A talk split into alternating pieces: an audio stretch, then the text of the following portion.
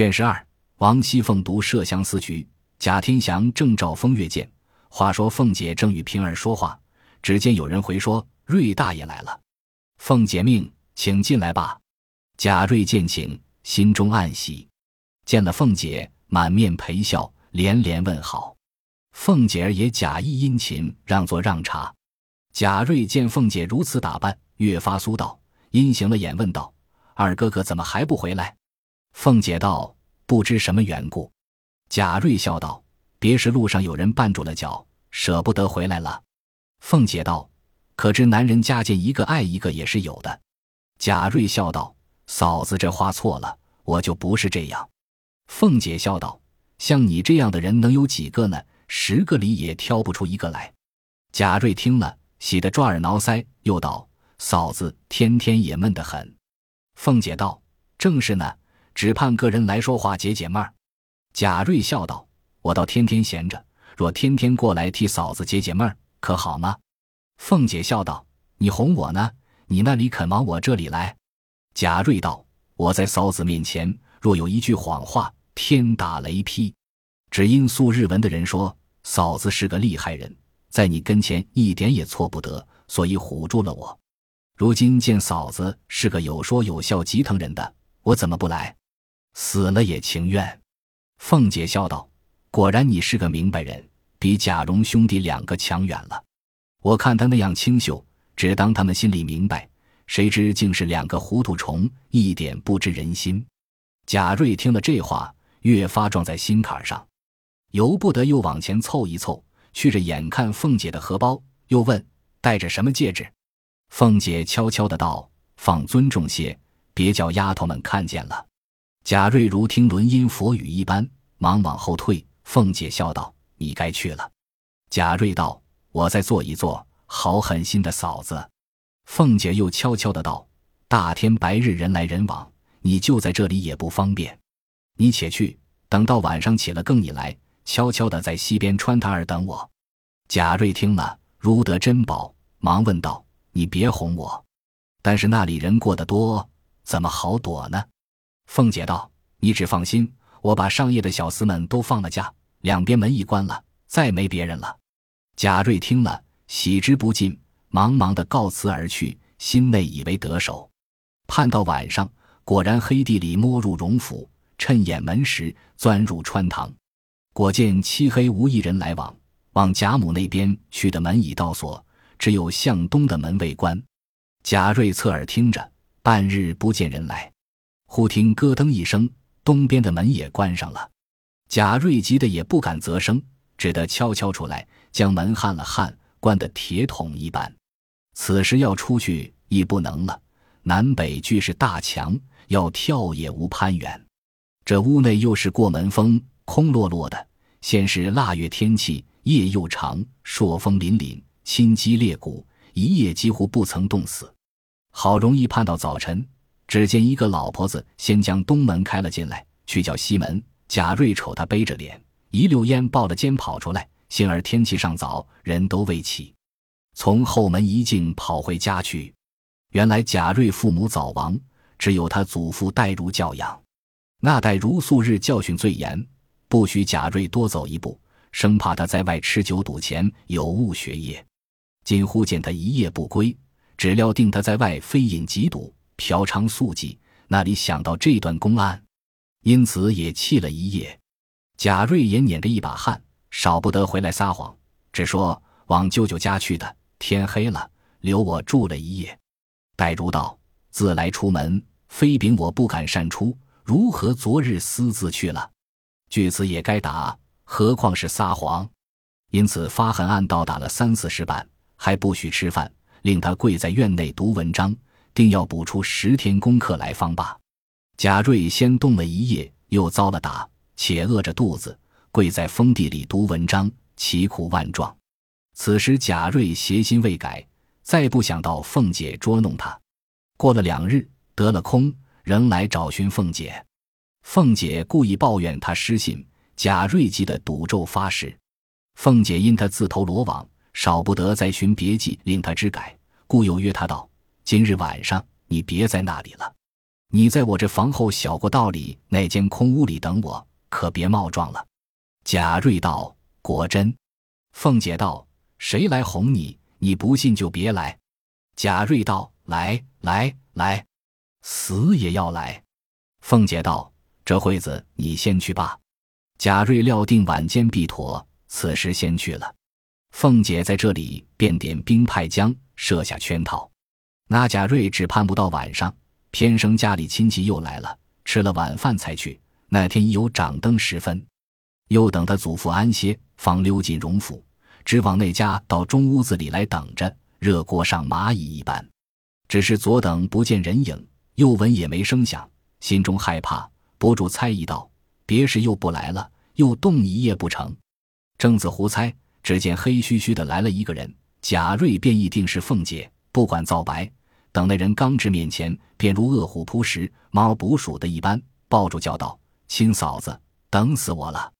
说着，抱到屋里炕上，就亲嘴扯裤子，满口里亲爹亲娘的乱叫起来。那人止不作声，贾瑞扯了自己的裤子，硬邦邦就想顶入。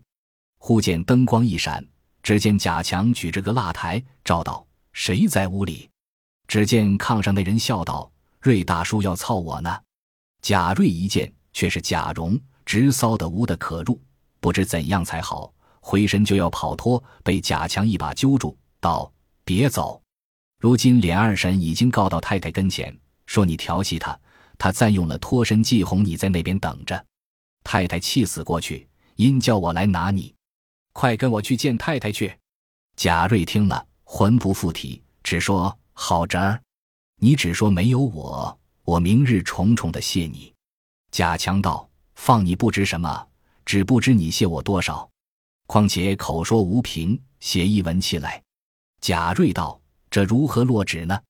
贾强道：“这也不妨，写一个赌钱输了外人账目，借头加银若干两便罢。”贾瑞道：“这也容易。”贾强翻身出来。纸笔现成，拿来命贾瑞写。他两个做好做歹，只写了五十两银子，画了押。贾强收起来，然后撕罗贾蓉。贾蓉先要定衙布衣，只说明日告诉族中的人评评理。贾瑞急得至于叩头。贾强做好做歹的，也写了一张五十两欠器才罢。贾强又道：“如今要放你，我就担着不是。老太太那边的门早已关了。”老爷正在厅上看南京来的东西，那一条路定难过去，如今只好走后门。若这一走，倘或遇见了人，连我也不好。等我先去探探，再来领你。这屋里你还藏不住，少时就来堆东西。等我寻个地方。说毕，拉着贾瑞，仍熄了灯，出至院外，摸着大台阶底下，说道：“这屋里好，只蹲着，别哼一声。等我来再走。”说毕，二人去了。贾瑞此时身不由己，只得蹲在那台阶下，正要盘算，只听头顶上一声响，哗啦啦一净桶尿粪从上面直泼下来，可巧浇了他一身一头。贾瑞长不住哎呦一声，忙右眼住口，不敢声张，满头满脸皆是尿屎，浑身冰冷打颤。只见贾强跑来叫：“快走，快走！”贾瑞方得了命。三步两步从后门跑到家中，天已三更，只得叫开了门。家人见他这般光景，问是怎么了，少不得撒谎说天黑了，尸脚掉在茅厕里了。一面急到自己房中更衣洗濯，心下方想到凤姐玩他，因此发一回狠。再想想凤姐的模样标致，又恨不得一时搂在怀里，胡思乱想，一夜也不曾合眼。自此虽想凤姐。只不敢往荣府去了。贾蓉等两个常常来索银子，他又怕祖父知道。正是相思尚且难尽，况又添了债务，日间功课又紧。他二十来岁人，尚未娶亲，还来想着凤姐不得到手，未免有些指头告了消法。更兼两回动脑奔波，因此三五下里加工，不觉就得了一病，心内发膨胀，口内无滋味，脚下如棉，眼中似醋，黑夜作烧。白日长倦，下逆遗精，嗽痰带血，诸如此症，不上一年都天全了。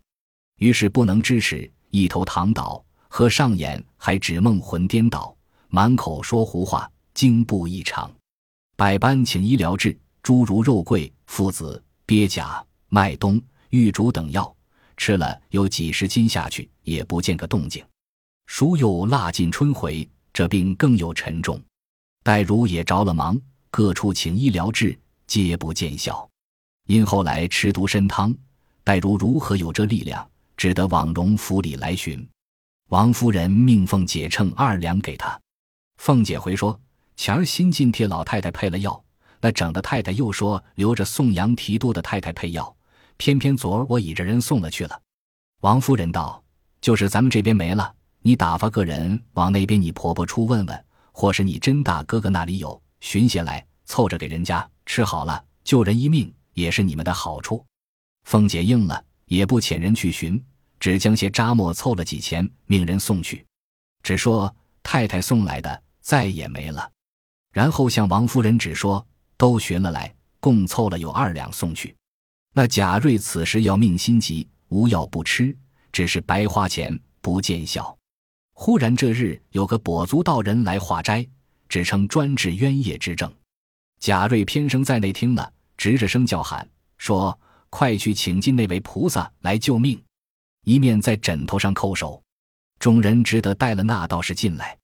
贾瑞一把拉住，连叫菩萨救我。那道士叹道：“你这病非药可医，我有个宝贝与你，你天天看此时，命可保矣。”说毕，从搭帘中取正反面皆可照人的镜子来，背上面簪着“风月宝剑”四字。递与贾瑞道。这物出自太虚幻境空灵殿上，仅幻仙子所制，专治邪思妄动之症，有济世保生之功。所以带他到世上来，单与那些聪明捷俊、风雅王孙等看照，千万不可照正面，只照他的背面，要紧要紧。三日后吾来收取，管教你好了。说毕，长徉而去，众人苦留不住。贾瑞接了镜子，想到。这倒是倒有意思，我何不照一照试试？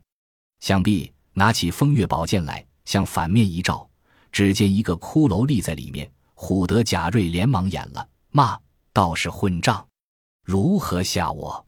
我倒再照照正面是什么？想着，便将正面一照，只见凤姐站在里面，点手叫他。贾瑞心中一喜，当又又觉得进了镜子，与凤姐云雨一番，凤姐仍送他出来。到了床上，哎呦了一声，一睁眼，镜子从心又掉过来，仍是反面立着一个骷髅。贾瑞自觉汗津津的，底下已移了一滩精，心中到底不足，又翻过正面来，只见凤姐还招手叫他，他又进去，如此三四次。到了这次，刚要出镜子来，只见两个人走来，拿铁锁把他套住，拉了就走。贾瑞叫道：“让我拿了镜子再走。”只说这句，就再不能说话了。旁边服侍的人，只见他先还拿着镜子照，落下来，仍睁开眼时在手内，幕后镜子掉下来，便不动了。众人上来看看，已咽了气，身子底下冰凉惊湿一大滩精，这才忙着穿衣抬床。戴如夫妇哭得死去活来，大骂道士是何妖精，若不回此境，贻害人世不小，遂命架火来烧。只听空中叫道：“谁教你们瞧正面了的？你们自己以假为真，为何烧我此镜？”忽见那镜从空中飞出，黛如出门看时，只见还是那个跛足道人，喊道：“谁毁风月宝剑？”说着抢了镜子，眼看他飘然去了。当下待如料理丧事，各处去报。三日起经，七日发引，祭灵铁剑寺，日后带回原籍。